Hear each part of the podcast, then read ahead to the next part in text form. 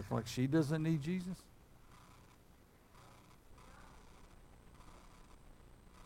All right, we are live, I've been told. So uh, good to see everybody tonight. I guess I'll turn my phone off.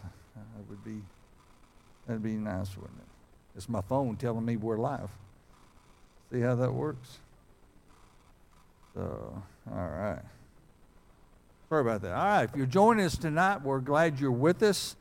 And uh, just uh, let us know you're there. If you got any questions, any way we can be a blessing, let us know. You'll see in the bottom right tab of the screen it's a prayer request button.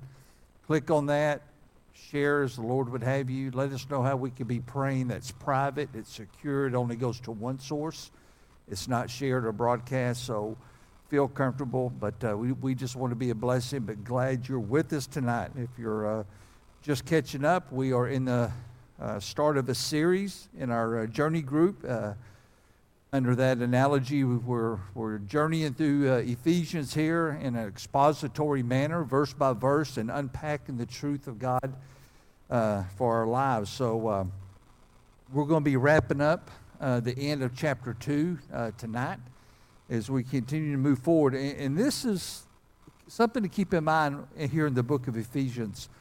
It's a unique letter written by Paul that while there all his letters, you know, Corinth and, uh, and, uh, and Philippi and, and Ephesus here, they're written to the church. But what's unique about the church of Ephesus, Paul does not write concerning church order. He does in great detail. If we read uh, Philippians, if we would read 1st and 2nd Corinthians, Paul is addressing church structure, leadership, uh, our, you know, just our, our, our walk per se within the administration of the church. When he's writing to Ephesus here, he's writing to them about the most important part of the church, and that's the body of the church. Meaning he's writing specifically why the church was established. And so it, you, when you read Ephesians, keep that in mind in the manner, and we're really going to, to address that tonight and, uh, and hit home with that tonight. So uh, let's pray real quick. And uh, a couple things, a couple announcements I do want to make. Uh, this coming Sunday is the Lord's Supper, so we look forward to that. Uh, we'll continue in our series with James uh, in a abbreviated version during the start of it. We put the emphasis on the, the reverence of the Lord's Supper itself. But uh, a couple things. Uh, Vicky's doing well. She's uh, responding well to rehab and uh, at Legends. Uh, if you're out and about, you want to stop by, she's in room 308 or text or call her. She'd love to hear from you. But uh, she, she's doing well. it's challenging because she was so far behind. So she's real sore and she has easy days and hard days. But the main thing is she's responding. second thing, though, to keep in prayer, Julia uh, had some difficulties this morning. She passed out a couple times. And uh, they had to rush her to the ER and get her heart checked. Her heart rate was way up. Uh, so before tonight came up here, she was walking around the floor. Her heart rate was staying uh, level, steady. Uh, she was having uh, AFib when she went in, but the last I heard they were doing that was at echocardiogram. Is that what's called? Uh, on her heart. So don't have the results from that. But keep Joey in prayer. I'm sure a lot of it's stress from dealing with, uh, you know, Vicky's illness and the load her and Steve have been under and Mike. But so just keep Joey in prayer. We'll keep you updated on that, and because uh, she's eager to get back. So let's pray, and uh, we'll get started tonight, and uh, keep on walking here through uh, the book of Ephesians. Father, thank you for the opportunity together just ask tonight that you open our hearts, that we can just continue to grow in the grace and the power of your word. Ask that you anoint every word that's spoken tonight. We ask this in Christ's name. Amen. Uh, I, I, was listening to another pastor, so I'm taking him at his word.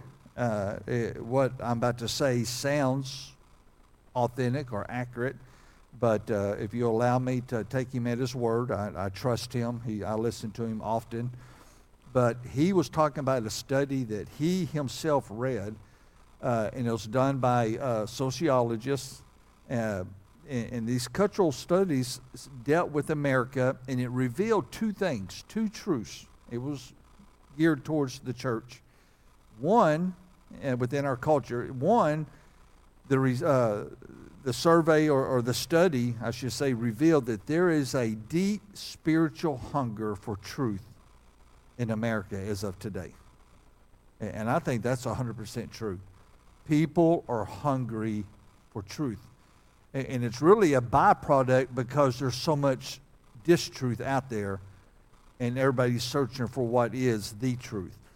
So this study revealed there's a deep spiritual hunger for truth within America. It's at an all-time high.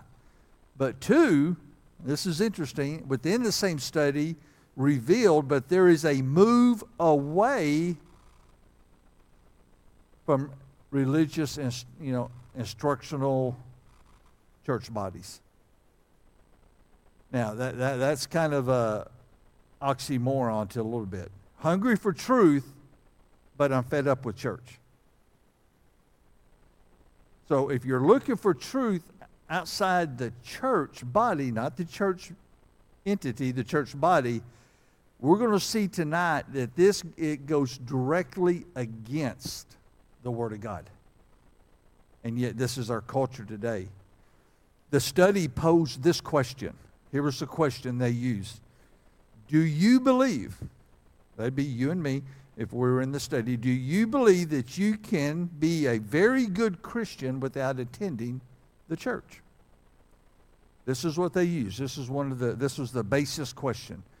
Do you believe that you can be a very good Christian without attending the church? 81%. This was a current studies by sociologists. 81% said without a doubt yes. Hence, that goes with the falling away from the church. Of course, they're going to say yes because they don't think they need the church. They don't want to go to church. They're fed up with church for whatever their reason is. So it was a very interesting comment he was making about it. But this makes what Paul's going to say tonight in Ephesians chapter 2. We're going to look at verses 11 through 22. It, it makes this passage of Scripture very difficult for them these body of people that 81% said that they could be good enough without going to church and they can do fine without going to church. So, because in this passage, Paul talks about the why of church. And, and that's the misnomer right there. A lot of pastors will get up here and quote the scripture, you know, don't forsake yourselves from assembling together. You got to come to church. You got to be into church. Okay, well, why do we need to come to church? That's an important question in your spiritual walk. Why do we, or why should we be, even be in church? So let's walk through these passages, and we're going to answer three questions I think that are paramount for us to answer, especially here at the end of Ephesians 2. And we're going to come back and answer these through these scriptures. One, first question how involved should we be in the church? That's a fair question. Well, how, you know, how involved do I need to be? Two, what does a healthy church look like on the inside? And three, what would a healthy church, one that is healthy, what would a healthy church be engaged in outside the church? So I think these are three fair questions we want to answer. How involved should I be in church?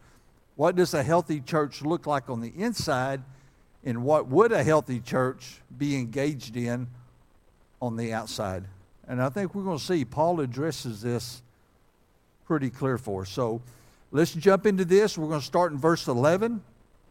And I'm just going to read along, and, and we're just going to stop through here and address some of these passages that Paul's addressing. And, and I'm going to say this on, before we jump into this you, you, know, if you, if you want to look at Romans 5 2, you can write it down. Romans 5, uh, it's verses 1 through 2.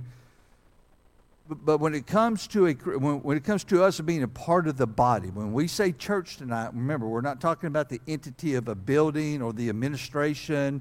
No, we're talking about the, the believers that make up the church. So, as a person that's involved in church, part of the body of Christ, we need to be living in such a way that it's hard to be ordinary while we know such an extraordinary God. We should be living in such a way that it's hard to be ordinary when we know such an extraordinary God. That should be self evidence. That should be seen through our fruits that we're bearing forth, that we're illustrating and showing the extraordinary aspects of God in His love, in His grace, and His mercy. So I just wanted to throw that in there. So let's look at verse 11 here. And, uh, and we'll just start in right here. It says, Wherefore remember that you being in time past Gentiles in the flesh, who are called uncircum- uh, to uncircumcision, by which is called the circumcision in the flesh made by hands. And I'm reading out of the King James. I know we got the ESV on the screen. It goes on to say in verse 12, Remember that you were at that time separated from Christ. So notice the two things Paul's pulling out here. Of course, he's writing to the body of the church, he's writing to believers. One in verse 7, he says, Remember, at one time you were separated, you were alienated from God. And it's what he's telling us to bring you to remember. From the commonwealth of Israel. Now, that's an interesting statement in the times that Paul's speaking. And strangers to the covenants of promise, having no hope and without God in the world. So eh, here's what's interesting about this statement that Paul's making. In that time period, when Paul's writing to the church, in order to come to Jesus, one had to be associated with Israel or an Israelite. Do we understand that? He was the God to Israel. The New, the New Testament church was just being launched. He had just incorporated Paul and now grafted in the Gentile believers. Up until this point, right here, if you wanted to come to know the God, you would have to come by way of God through Israel or through an Israelite. Otherwise, you wouldn't be associated with their God. We see many stories about that in the New Testament. Remember when the little Israeli girl in Naaman with the leprosy? And she said, My God can heal you. He wasn't familiar with the God of Israel. He had the opportunity to be introduced and get saved because of this Israelite young girl that God put in his life. So there was a distinct separation. And so Paul's saying at one time you were as, as, as alienated and separated from God as Old Testament believers or heathens at the time. So Paul's telling us, for one, to come to Jesus today, they must be associated with the church still. The church being the body in some way. Listen to what it says in Romans 3 10 through 11. As it is written, what's that next word? None is righteous, no, not one. Now, watch verse 11. No one understands, and how does it close? No one does what? Seeks for God. Nobody finds God on their own. No, my cousin, my relative, maybe myself. We got, we got people in our church body today that are powerful members of the church, serve God in a great way. They got saved in the prison cell. One by himself in the cell on the floor cried out to God. But he will tell you that didn't come without people that had been investing in his life. He had heard the gospel. He had had people pouring into him, sharing with him the love of God, sharing with him that his hope is in God, that Christ could save his life, the Holy Spirit working through him. All, all that was shared to him. So when he came to the point that he said he relented, he surrendered to God's will for his life, it, it wasn't because he found God on his own.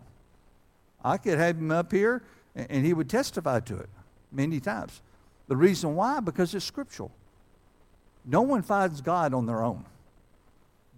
The reason why we're going to see, getting ahead of myself, because God purposefully and instinctively uses the church for the gospel. That's his call upon the church. That's his establishment of the church. Why? Because God himself says, no one's going to come to me uh, on their own. It's scriptural. Nobody ever has, nobody ever will.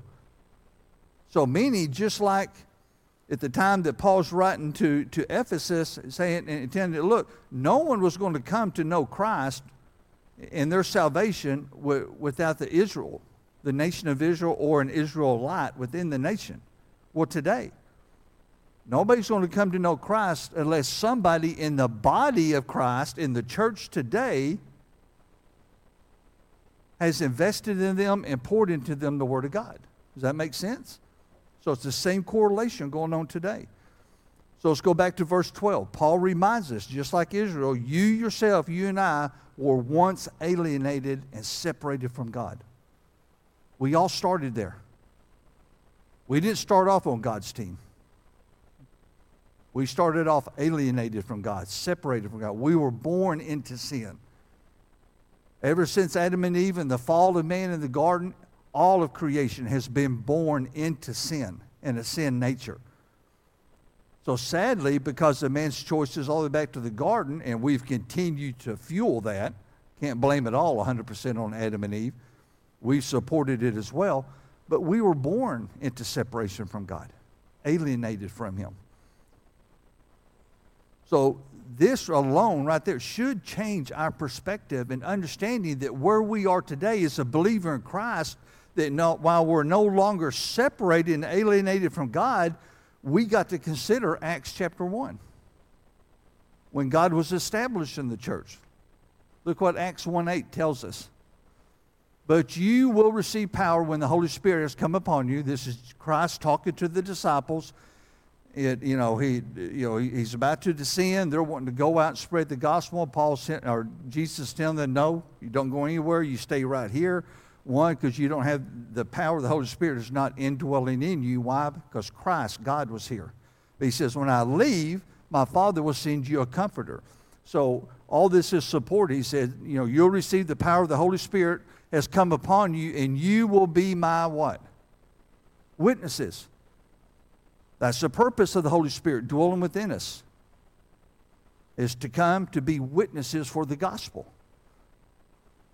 That's why there was such a, a, a fire for God in the book of Acts during Pentecost, because it was the unveiling of the Holy Spirit through man. It wasn't the power of the disciples. Man, they must have got they, that training they got from Jesus for three years. They were good students and they did a great job. No, they didn't. How many times did Jesus tell his disciples, How long must I tarry with you? Paul, uh, Jesus struggled with the disciples. They were unlearned, ignorant men. These unlearned, ignorant men did not turn the world upside down in their power. It was the Holy Spirit that came upon them, gifted by God, as promised. When Christ ascended back into heaven, then the Holy Spirit came upon them for the purpose of witnessing in Jerusalem and it says, not only in Jerusalem, but also what? Judea and Samaria. And what does it say here? The end of the what?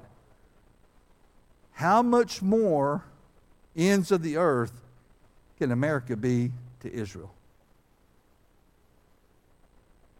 That verse right there got the gospel to us. It never stopped. Acts 1 8 is a fulfilling commandment of God. Not just Israel. We don't have to take a pilgrimage back to Israel to get saved. No, because Acts 1 8, it has reached, the gospel has reached the ends of the earth. Did it reach through the church at Ephesus or did it reach the ends of the earth through the body of the church? See where I'm going? Or where Paul's going? Doesn't matter where I'm going. Where Paul's going? It's the body of the church that got it there. This is God's will. This is God's plan. When the Jews fumbled the gospel, so to speak, then God, you know, Jesus, God, the Holy Spirit, instinctively reached Paul, took Paul, and used Paul to reach the Gentile church. The Jews are still God's chosen people. God's dealing with the Jews, but the gospel was reached to the ends of the earth by the body of the church. Go on to verses 13 and 14. It says, But now, in Christ Jesus tells us you were once afar off, have been brought near by what? By the blood of Christ, through the gospel. For he himself is our peace. Christ himself is Christ, who has made us both what? One, and has broken down in his flesh the dividing wall of what? Hostility. Paul acknowledges, and what we should acknowledge ourselves and know to be true, there is a dividing wall within our culture today, is there not? It's not one. There's dividing walls over race. There's dividing walls over uh, uh, police and you know and, and our civil servants. There's dividing walls within religion, religiosity, denominations. We have now started the you know the election process, and it's already you know we already up to our nostrils, fed up with it already. And we still have a long ways to go. And so every day, that wall just within Republican, Democrat, conservative, you know, liberal, however you want to define them, all these cultural definitions, every one of the uh, bricks are being added to it, and the walls are just growing. It's bringing disunity. And that even filters within the church, these cultural issues. At one point in time, the Jews had a wall. I don't know if you know this. Around the walls of Jerusalem, the walls that surrounded the deal, they had a sign that was posted no Gentiles. These were God's chosen people that said, Nope, you're not like us. You're not Jewish. And the sign goes on to say, they found it, it's, you know, it's in the archives, carved in stone that if Gentiles entered the walls, they, they entered at the risk of the peril of their own life. They weren't worried about saving Gentiles. They were more worried about making sure the wall stayed up to separate them from the Gentiles. And it still goes on today. We see it again in religion and, and you know, churches that, that don't can't get along on non-salvation issues, non-heaven and hell issues, issues within Scripture that deal, you know, a lot of times it's not even a doctrinal stance. It's not one of the five pillars of doctrine. it's just leadership within the church has nothing to do with heaven and hell, and you have churches split over those issues. And it's no bearing on somebody going to heaven or hell and churches can't get along, it gets to a point that leadership splits over something that's so unimportant. Unless it's your church, you build it with your money and you're the only member and you do all the preaching, you're not going to find a perfect church, are you? If you're going to be part of a body of the church, we're going to have to learn as a body of believers that one, how we do it, it's not about us to begin with. And the more we realize it's not about us, but it's about Christ and His redeeming work and what we're called to do. But if you're going to be part of a local assembly, a body that you're called, you and I are called to be, we're going to have to do some relenting, are we not? It's okay to say that's not my preference. I don't like that. It's Not the way I'd per se do it. But if it has, doesn't have to do anything with the gospel and it's not disrupting the gospel, is it an issue? Should it be an issue? No. You don't live at the church. you come in fellowship and worship at the church and hopefully have a same common goal through the church to reach a lost world that Christ called us to reach out to, our Judea and Samaria. We have our Judea and Samaria. It's Hunt County. It's to the edges of Collin County, you know. All these counties around, Hopkins County. We have our Judean Samaria that God's called this church and other bodies of believers to have a unified gospel. As a pastor for 24 years now, I can't tell you how many times, multiple times, for the sake of the gospel, to do a community project, I've reached out to you know, a handful of pastors, and this is the vision, this is what I'd like to do. Would you like to be a part And when push came to shove, this is, you know, well, this is what we're going to do and how we're going to get the gospel out and blah, blah. And they didn't agree with the way we were doing it. No, I don't want to be a part of that. And they wouldn't associate with it. And it was 100% gospel driven. Or somebody's reaching out to you to ask for your participation if you want to be a part of the gospel, and you know the gospel is clearly being given, and God didn't put it on your heart, it put it on somebody else's heart. They're asking you to be a part. Why would we or why should we be opposed about the way they're doing it? Support it. If it's going to lead to somebody coming to knowing Christ and getting their names written in the Lamb's Book of Life, isn't that the most important thing? But I've seen it for years. Paul's telling us, simplify it this way, there are only two types of people in the world. We're not talking about races. You know, there's only, you know, there's only, as far as creation, there's only Jews and Gentiles, are the only people God created. We have multiple ethnicities, but there's only Jews and Gentiles. But far as the scripture goes, there's only two types of people saved and lost. One's name is either written in the Lamb's Book of Life, they accepted Christ and his redeeming work on the cross, not what they did, what he did. And they accepted that gift according to Romans 6.23, for the wages of sin is death, but the gift of God is eternal life through Jesus Christ our Lord. Or you reject that. Thus one would be unsaved. So there's only saved and unsaved. It's either God's circle or it's man's circle. Go on here, jump in verse 14. For he is our peace, Christ, who has made us both one and has broken down in the flesh the dividing of that hostility through his work. His blood that was sacrificed, not ours. It was his blood that cleansed us. It was his blood that the church, in which the foundation of the church was built upon. Verse 15, it goes on to tell us by abolishing the law of commandments, getting rid of works, it's no longer works, it's grace. We saw that in Ephesians 2 8 9. For by grace are you saved, not of yourself, not works. If it's based on works, then we can boast. No, it's not based on works, it's based on what Christ did, not what we did. So he says, abolishing the law of commandments expressed in ordinances, that he, Christ, might create in him one new man in place of two, so making peace.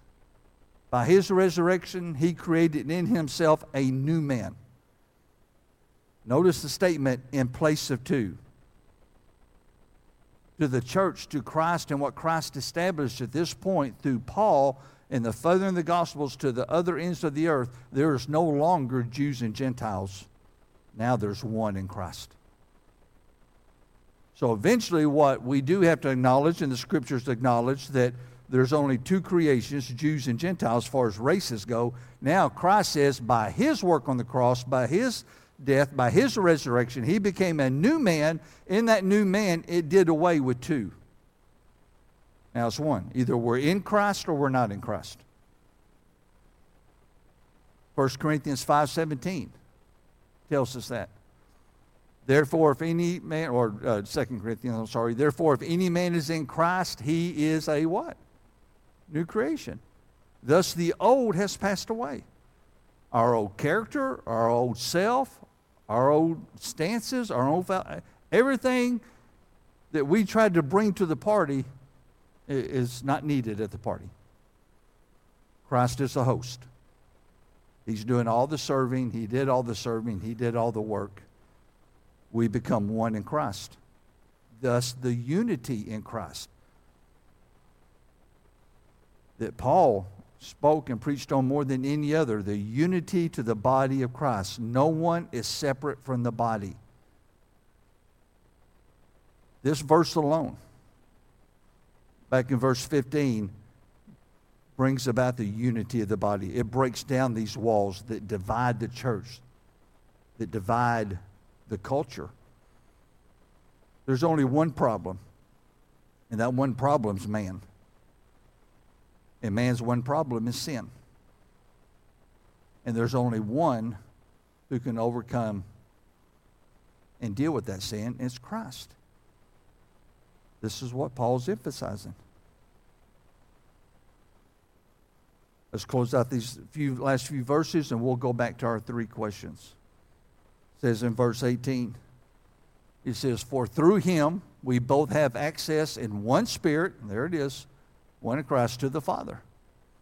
So then you are no longer strangers and aliens. Though you were once alienated and separated, no longer you're not, but now are fellow citizens with the saints, other believers, and members of the household of God built on the foundation of the apostles and the prophets, Christ Jesus himself being the very what? Yeah, cornerstone. In whom the whole structure, everything. Can you build anything? From an outhouse, well, I, I shouldn't say that. You can build an outhouse without a foundation, but something as small as an outhouse. Can you build anything to the largest structures in the world without a foundation? No. We cannot build anything in and of ourselves for the glory of God without the foundation of Christ in our life. He is the cornerstone.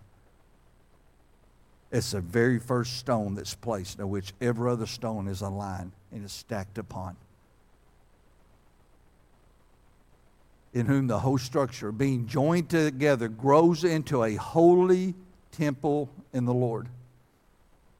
In him you also are being built together into a dwelling place for God by the what? Spirit. These closing verses here in chapter 2 illustrate the Godhead at work. That one, God's the architect. God has designed it all, purposed it all. God's the architect. Jesus is the foundation of which everything God designed is placed upon. From Genesis 3:15, the very first time the gospel is introduced, remember I'll put enmity between you and the seed, his heel will crush the head of the serpent.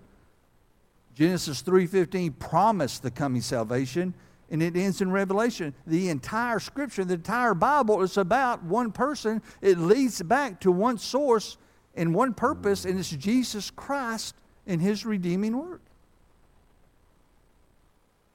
That's what God designed. And Jesus is that foundation that holds it all up. And then the Holy Spirit's the builder. God that dwells within us, that empowers us to labor in the church and through the church. So let's go back to our questions and, and, and we'll get through this and, and answer them. Question one was How involved thus should we be in the church? If Paul's illustrated exactly what the church was established for, then how involved should we be in the church? Now, again, the, the sociologists did the study. 81% thought, man, I'm searching for truth. I'm hungry for truth. But yes, I think I can be a good enough Christian. I don't need to be associated with the church. Well, that goes in complete opposite of what Paul just said. God established the church. God built the church and we're supposed to be in that church. And if we've accepted Christ, we are already in the church. So the question is, how involved should we be in the church? I would say to the extent that you want to be involved in building the new structure, trained and labored for his good work. Remember Ephesians 2:10, we're created in his workmanship. We're created unto good what? Say works.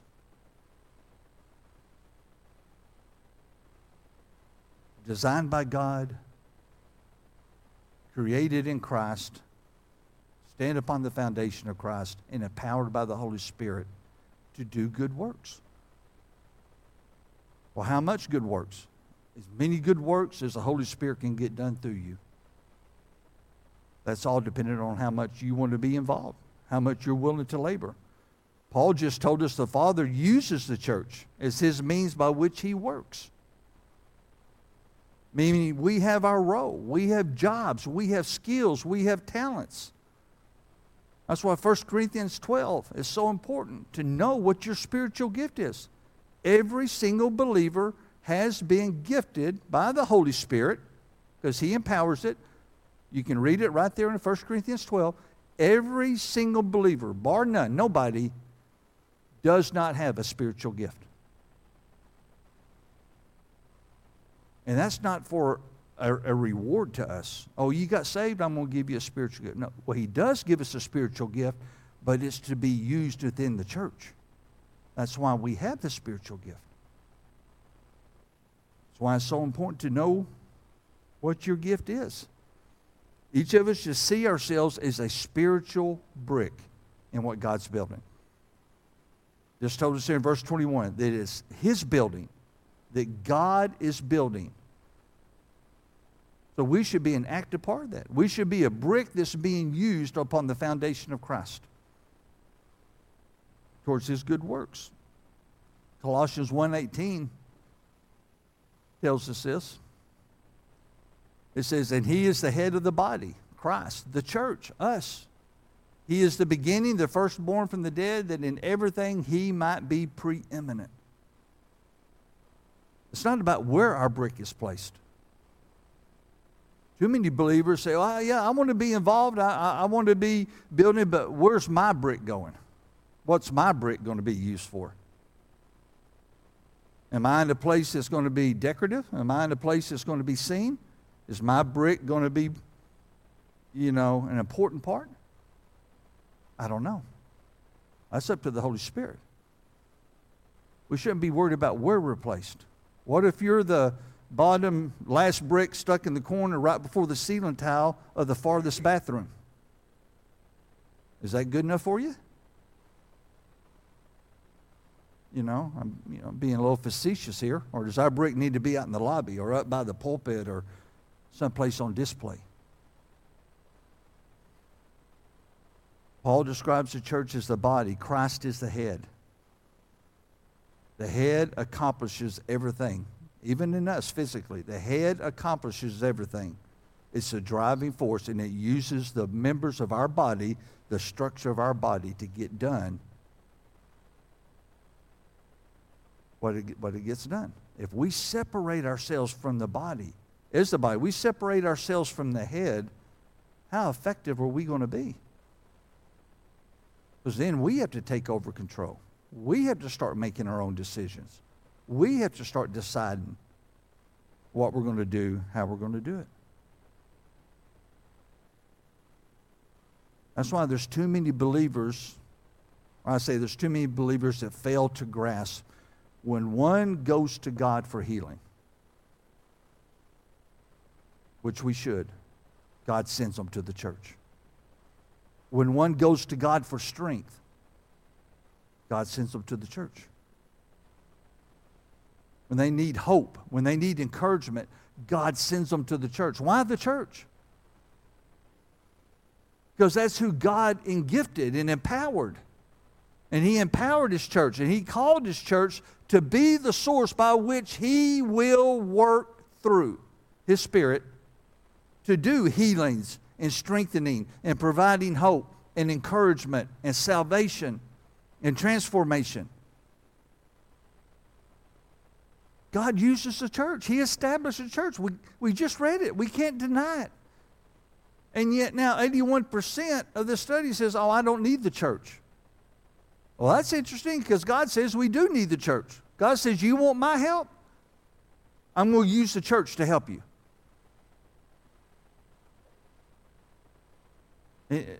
Just personal testimony. That's why it scares me to death. In, in years of counseling, and people fall out of church, and you reach out to them, We're missing you. What can we do? How can we pray for you? I beg them, What can I do? I'll do anything. Uh, you can come over, we can talk, we can have. What can. And I, sadly, I can't tell you how many times I've heard people utter the words, no, Todd, I, I know I'm fine. I'm struggling. As soon as I get this taken care of, my life back in order, I'll be back. Those are the scariest words I've ever heard him mention, other than somebody denouncing the gospel and Christ. But say, yeah, no, just I'm hurting. I need strength. I need hope. I need all these things. Soon as I get it on my own, hey, I I'm going to be right back in church, Todd. No, no. And then they, they go to God and pray for that, which rightfully they should. And God on the other side is saying, I got all that you need. It's at the church that you don't want to be a part of. I got other brothers and sisters in Christ that I've empowered to walk with you. Remember, bear ye one another's burdens, pick up one another's cross. Those aren't coincidental verses. Because God's saying, I got brothers and sisters in Christ that are going to lift you up. They're going to pick up your cross and carry your cross for you until you get back on your feet. And people don't want don't think they need the church or the church isn't important for their walk. Uh, I can still watch online. I can still read the Bible on my own. Jesus and I are close. I, I, I still love Jesus. They, they're separating themselves from the head of the church and think they're going to be able to function. We can't function outside of the church effectively. So, how much do we need to be involved? I think that pretty much answers it there.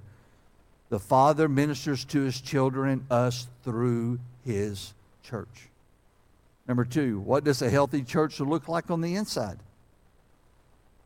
One, a healthy church will transcend cultural norm and trend towards diversity. A group of people with the same economic lifestyle, social status, skin color, uh, favor of music, indulgence, and all this thing joining together is not miraculous. There's nothing miraculous about that. Go join your local country club. You'll find that all day long, will you not? Now, what's miraculous is when a body of believers come together, unified in a cause greater than them, and they're sacrificial to their wants and desires because they're in one with Christ in the body of His church towards that goal and that purpose. That's what's miraculous. To get people to come in and surrender themselves to the will of God in unity with other brothers and sisters in Christ. That's what's miraculous. They don't have to have it their way. They want it God's way. That's the miracle. That's what a healthy church looks like. And number three, what does a healthy church engage in outside the church? Paul said we need to see ourselves as God's building on earth. He described that. Jesus is the body, the earth. We are his hands and his feet. It tells us in 1 Corinthians 12 12.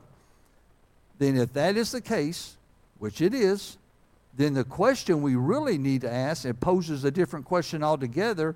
If we're to be like Jesus in the flesh, and we are, be ye Christ like, Paul tells us, the question should be then what would Jesus be doing if he lived in our community and culture today?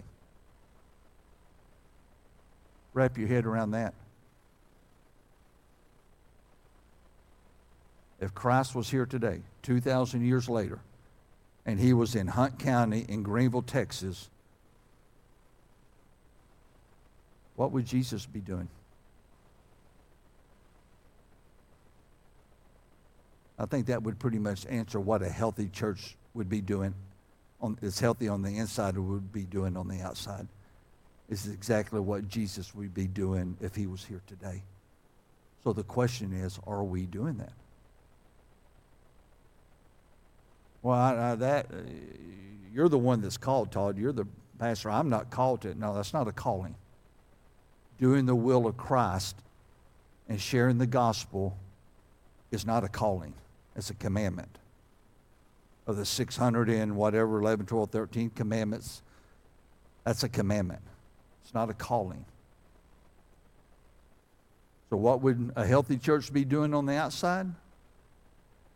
Be doing the exact same thing Jesus did when he walked the earth last time and what he trained the disciples to do.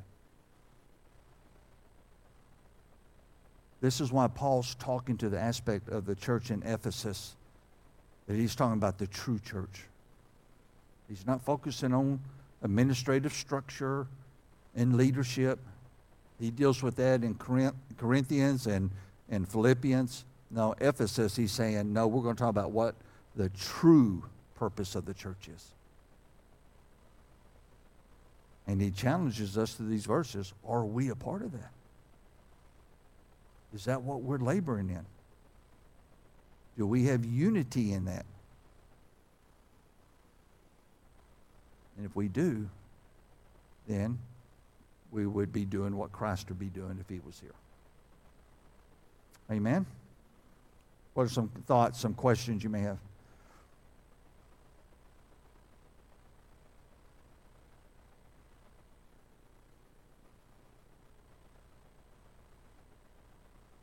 Nobody? I thought we'd have some questions through that.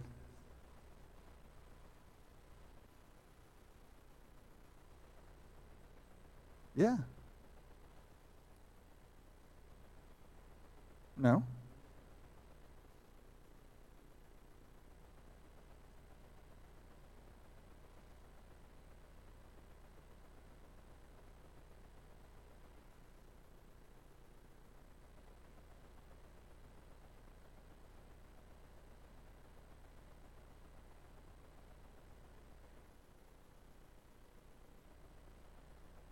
Yeah. That's true. Everybody's motivated, want to move up, accomplish their goals. Yeah.